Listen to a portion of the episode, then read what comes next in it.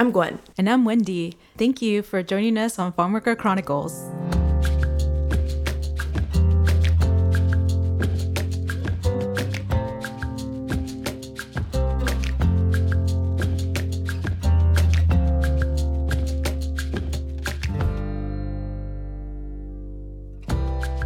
In this episode, we are going to do something a little bit different than we've done before. So, Wendy and I had the opportunity to interview Lou, who used to work as a farm worker. And we are going to play some clips from that interview with him. And then I'm going to kind of interview Wendy to provide some context and talk about the shift from undocumented agricultural workers towards a rise in H2A workers in Ohio. Wendy, why are we doing this this way? Why am I interviewing you? Tell us a little bit more about yourself. So, apparently, I got some experience, right? yeah, apparently. I am an outreach paralegal with the Agricultural Worker and Immigrant Rights Practice Group, Legal Aid of Western Ohio. I coordinate outreach uh, to agricultural workers to inform them about their rights and to let them know about our free civil legal services. Prior to this work, I also worked at a couple other organizations working specifically with farm workers and the immigrant community. I think I know a thing or two. Yeah, yeah. Like I mentioned, we are going to talk a little bit about the shift from undocumented agricultural workers towards H2A workers being employed in Ohio. So, what experience do you have working with those particular populations, and have you seen that shift in the workforce? So, Gwen, as long as I can remember, there's always been a mix of US workers, permanent residents, and people without uh, work authorization working in agriculture. And it's been no different in Northwest Ohio. So, over the last 15 years of getting to know this community through the various roles I've, I've held, I have encountered seasonal and migrant farm workers from down south, specifically Texas and Florida. And nowadays, I see more single men coming to Northwest Ohio on H2A visas. And it's very rare when I come across local seasonal farm workers that are following that traditional migrant stream. Right. What are the consequences of this shift in the workforce towards H2A workers? So, one of the biggest consequences I see is the displacement of US workers. Employers are required to offer these jobs to prior year employees and then make an effort to recruit US workers, but I don't see a concerted effort uh, to recruit US workers to fill these jobs. So, what I'm seeing on the ground is essentially the separation of these workforces, where one is getting paid the state minimum wage and the other is receiving the higher wage, which is known as the AEWR. So, the AEWR is the adverse effect wage rate. It's essentially the minimum wage that the Department of Labor has determined must be paid to US workers and H2A workers who are doing the same job. And the reason is to make sure that the wage does not displace US workers. What essentially is happening is that US workers are getting the lower paying jobs. And uh, to give an example, is US workers are picking up jobs in packing houses where they're earning the state minimum wage of 1010 an hour and the field work is being given to H2A workers which is a higher wage. It's 17.17 an hour. This is a huge difference in what someone's making in a week. It's essentially, you know, $282.80, which is my grocery budget for the entire month. So, right. and that's just a week. Yeah, exactly. Yeah. Let's hear a little bit from Lou in his first clip about his experience when he first got here. Porque cuando uno llega de México, pues no tiene información. when you arrive from Mexico, you don't have any information about the U.S. You get together with friends and other folks, and they tell you there's work in the fields at such and such a place, and that's how one starts learning how life is over here. Aprendiendo cómo es la vida. So Lou's experience is relatable to that of others, especially um, to those that have no family ties or friends in the United States. It's often that new immigrants are very surprised at how challenging it is to find um, their footing when they first arrive to the United States. So having a social network can help ease some of that stress and navigating the environment of and getting connected to resources. Lou's experience definitely is one that is common amongst the immigrant community when they first arrive. and he talks a little bit about how like through that network right he got exposed to the agricultural workforce um, and then he told us a little bit about what it was like to work in agriculture without work authorization let's hear what he had to say ¿Y cómo fue tu experiencia en el field trabajando? And what was that experience like working in the field? Ah, aquí en Ohio eh, trabajando este ese es como In Ohio, working with an employer, it's hard not to feel like you don't have certain rights. If they tell you to do this and that, you do it, even if it's over your allotted hours. We must do it because they provide the housing and we work with them. Como que si ellos dicen algo, lo vamos a hacer y aunque sean más de las horas que uno trabaja, uno tiene que hacerlo porque como ellos dan la vivienda, tienen uno que trabajar ahí con ellos. Ah, pues yo creo que en el campo I think that one doesn't have the right to demand something in the field when one doesn't have papers. exigir algo porque los The employer will say they'll toss you out of your housing because you don't want to work. echan de la casa. Therefore, you're subject to whatever they say. If they say, we're going to work 12 or 13 hour days, you must work. We're accustomed to doing whatever they say. Tiene. No, o sea, uno está impuesto a lo que ellos Lou shared a lot with us in that clip, and one of the things that he shared was that he felt like when he didn't have work authorization, that he didn't have any rights as a worker. Is this a common feeling among agricultural workers without work authorization? And is it true in a legal sense or in a practical sense? Yeah, so all individuals in the United States, regardless of their immigration status, have certain basic um, rights under the U.S. Constitution, such as you know freedom of speech, religion, free, fair treatment, and um, privacy rights. Um, they can also file complaints with you know the Department of Labor for wage theft or with OSHA, the Occupational Safety and Health Administration, for health and safety violations. However, despite these rights, many of the undocumented community feel as though they have no voice or rights of any kind, as Lou, you know, stated. Um, so they end up enduring a lot of mistreatment, you know, discrimination, sexism, and harassment at work in order to continue earning money to support their families and and to pay off debt that they have incurred um, during their stay here in the United States, or even to pay back any debt they incurred um, to travel to the United States. Especially like in that clip, he was saying, right, if you don't do what they say, they'll toss you out of your housing. That's such a, a risky thing. Yeah, exactly. would make you feel like, well, I, I have to do what this person says, right? Mm-hmm. Like you mentioned, and like Lou mentioned, um, often undocumented workers will feel like they have no voice to speak up. And that can be a reality, right? If you're facing risks like being kicked out of your housing or, or other things that we've talked about on this podcast. But um, it can be especially true for people with language barriers. So Lou touched on this a little bit when we asked him what he would do differently, knowing what he knows now. Es que cuando uno viene de allá está uno impuesto a lo que uno encuentre porque es, todo es diferente en este país al país. Coming from Mexico, you get used to the difference in this country compared to ours. That's why I believe all immigrants start from the same place when they come here. They have no idea what kind of work they'll find. And if they're in a place where no one speaks Spanish, it's even more challenging. That's why I think everyone goes through the same process when they come here. Entonces es más complicado. Yo creo que todos empiezan por ese. Es como un proceso que tienen que vivir. ¿Ha tenido problemas con gente no hablando español? Have you had problems with people who don't speak Spanish? Sí. Yes. Como ah, Like what? Can you talk about it?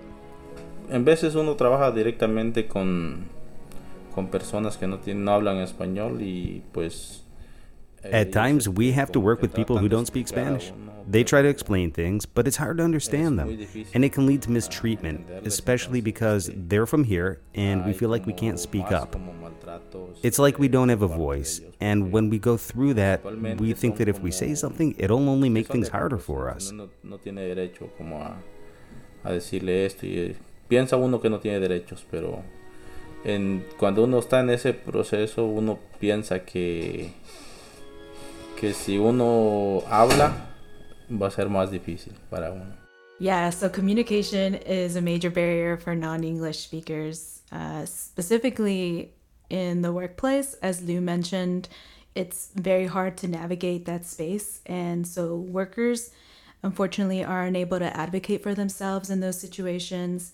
they um, have to rely on someone to help them you know many things get lost in translation and um, you know workers miss out on a lot of traditional activities that go on in the workplace when you can't communicate with your coworkers or the administration right? And he touched again a little bit in that clip about um, the fear of speaking up. Do you have any reflections on that yeah, so, you know, as we mentioned in prior episodes, you know, speaking up can cost you. So, you know, it can cost you a loss of hours. You can get demoted um, into a lower paying position. You can get fired, mm. or you can even get your entire crew fired. Right. Um, you know, you lose your temporary housing that's provided by your employer. Uh, again, you know, loss of wages. So workers have to be really strategic about when and how they choose to speak up. And sometimes there simply isn't time to speak up. Lou shared an experience he had as an undocumented worker where there is no time to speak up, even if they had been brave enough to do so. A mí me tocó una vez vivir en un caso que estábamos trabajando con un americano y, y en, hubo un, por, por problemas de otras personas me echaron el, el problema a mí y el americano nos dijo sálganse de la casa ya, hoy mismo. I once had an experience where I was working for an American and a problem that others caused was blamed on me. The American wanted us to leave our housing right away, but that day there was a hurricane. The hurricane was passing through, and that evening he said he wanted us out and that if we weren't gone by morning, he would call the police. To throw someone out at night and during a hurricane is just unjust. We're human beings, and I don't think they see it that way. If we knew more about the laws, we could do more. For example, call the police or sue them, but we have no idea. No es permitido. Si uno supiera más de las leyes de acá, uno podría hacer más cosas como, por ejemplo, llamarles el policía o demandarlos, pero uno no, no tiene esa idea. Spanish is not my first language, and as Lou started telling this story, I interrupted him a bit and said, A hurricane? is that really what you just said? Um, to make sure I was understanding him correctly, that, you know, there was a hurricane coming that day, and that same day the employer was telling him to get out, right? Um, Wendy, how out of pocket does this story seem to you, and why would an employer treat somebody this way? It's completely unbelievable. Like, unfortunately, Gwen, like, there are a lot of scummy people out there. I mean, rats.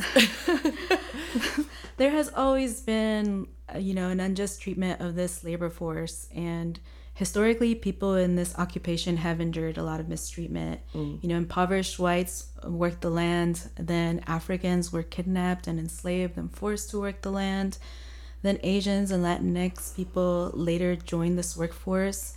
And unjust treatment of this workforce still continues today. Right. You know, like our country was founded on white supremacy. You know the inherited belief that whites are superior to black and brown people. We all have biases that inform our actions. And in this case it resulted in an urgent emergency situation for these workers. And i can't say it any better than lou. They were not seen as humans um, so this is a common narrative i hear from workers who have been exploited and one of the things too I don't think I could say it any better than Lou either, that they weren't seen as humans. And one of the things that is supposed to protect workers, labor laws and whatnot, applies differently to someone who's here without work authorization, someone who's here as an H2A worker, someone who's a US citizen.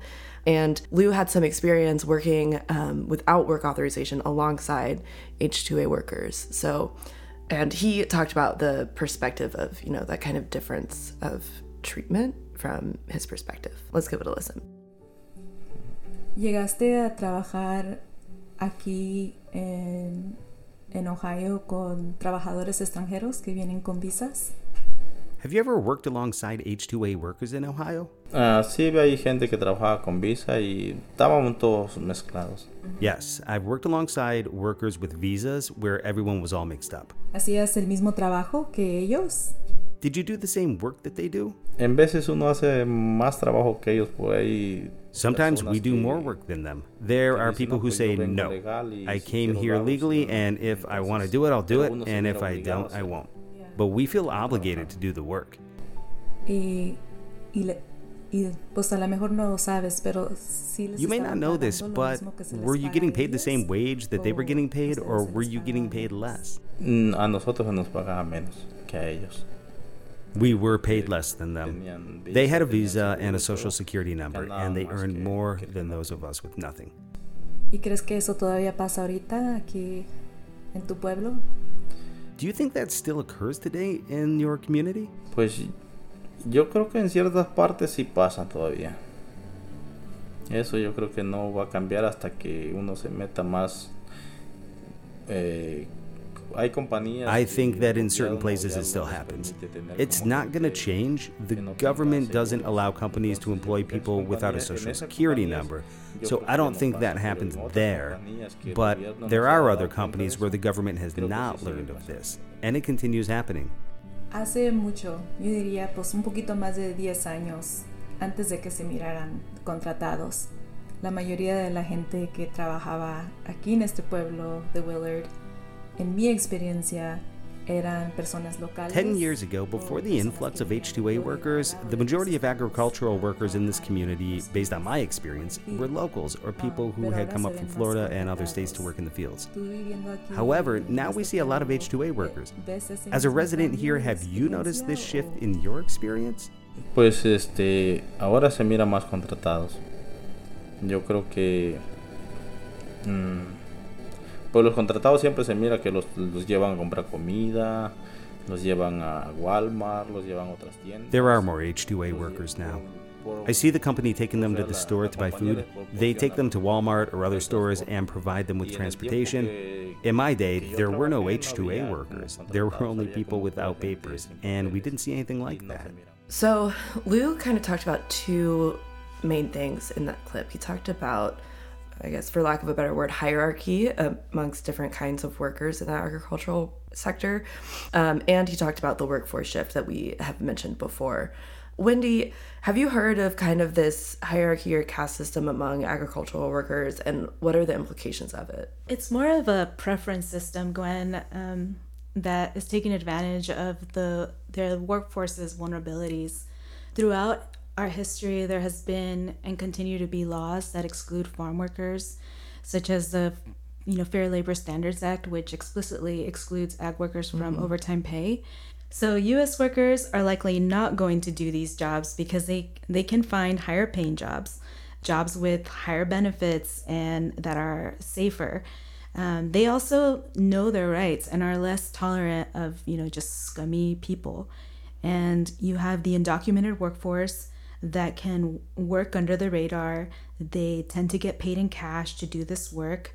They you know desperately need this work and so then they will put up with a lot right and then you have the h2a workforce who is work authorized they're here um, on a temporary basis their visa is attached to their employer and in order for them to be invited to return they have to produce you know quality work and they have to complete their entire contract so this workforce is less um, less likely to uh, complain because they want to come back. And in my experience from talking to H2A workers, this workforce sometimes is also either escaping violence or is unable to travel to find work in their home country. So um, when they are able to acquire a visa to come to the United States and work, it's something that they hold very dear to themselves. And so they're not going to. Um, just complain. They're going to be very strategic about how they're going to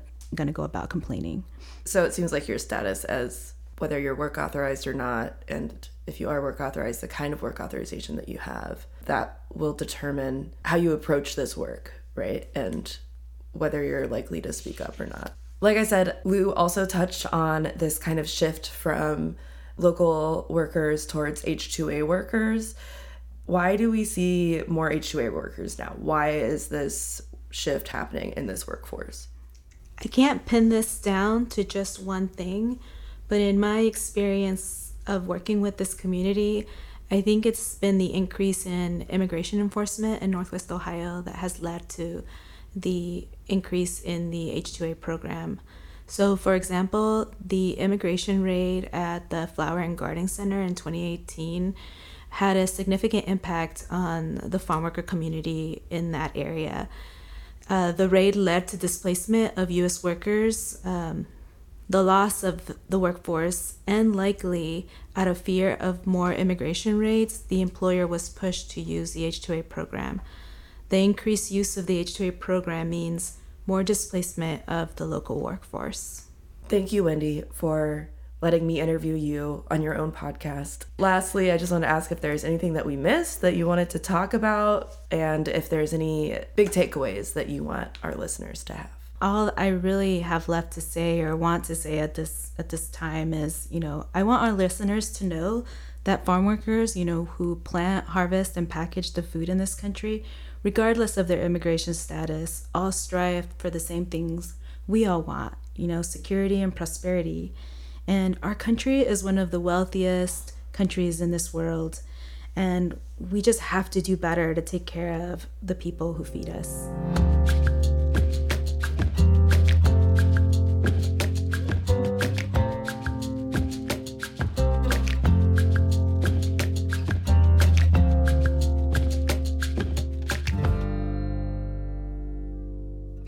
Thanks for joining us on this episode of Farm Worker Chronicles. We are your hosts and producers, Gwen and Wendy. Our assistant producer is Jared Rosenberg. Our executive producer is Chris Pfeiffer. And we would like to thank our guest, Lou, for kindly agreeing to be interviewed and sharing his story today. If you want to join the conversation, go to wgte.org slash FWC. Until next time, I'm Gwen. And I'm Wendy reminding you to thank a farm worker. Bye. Bye.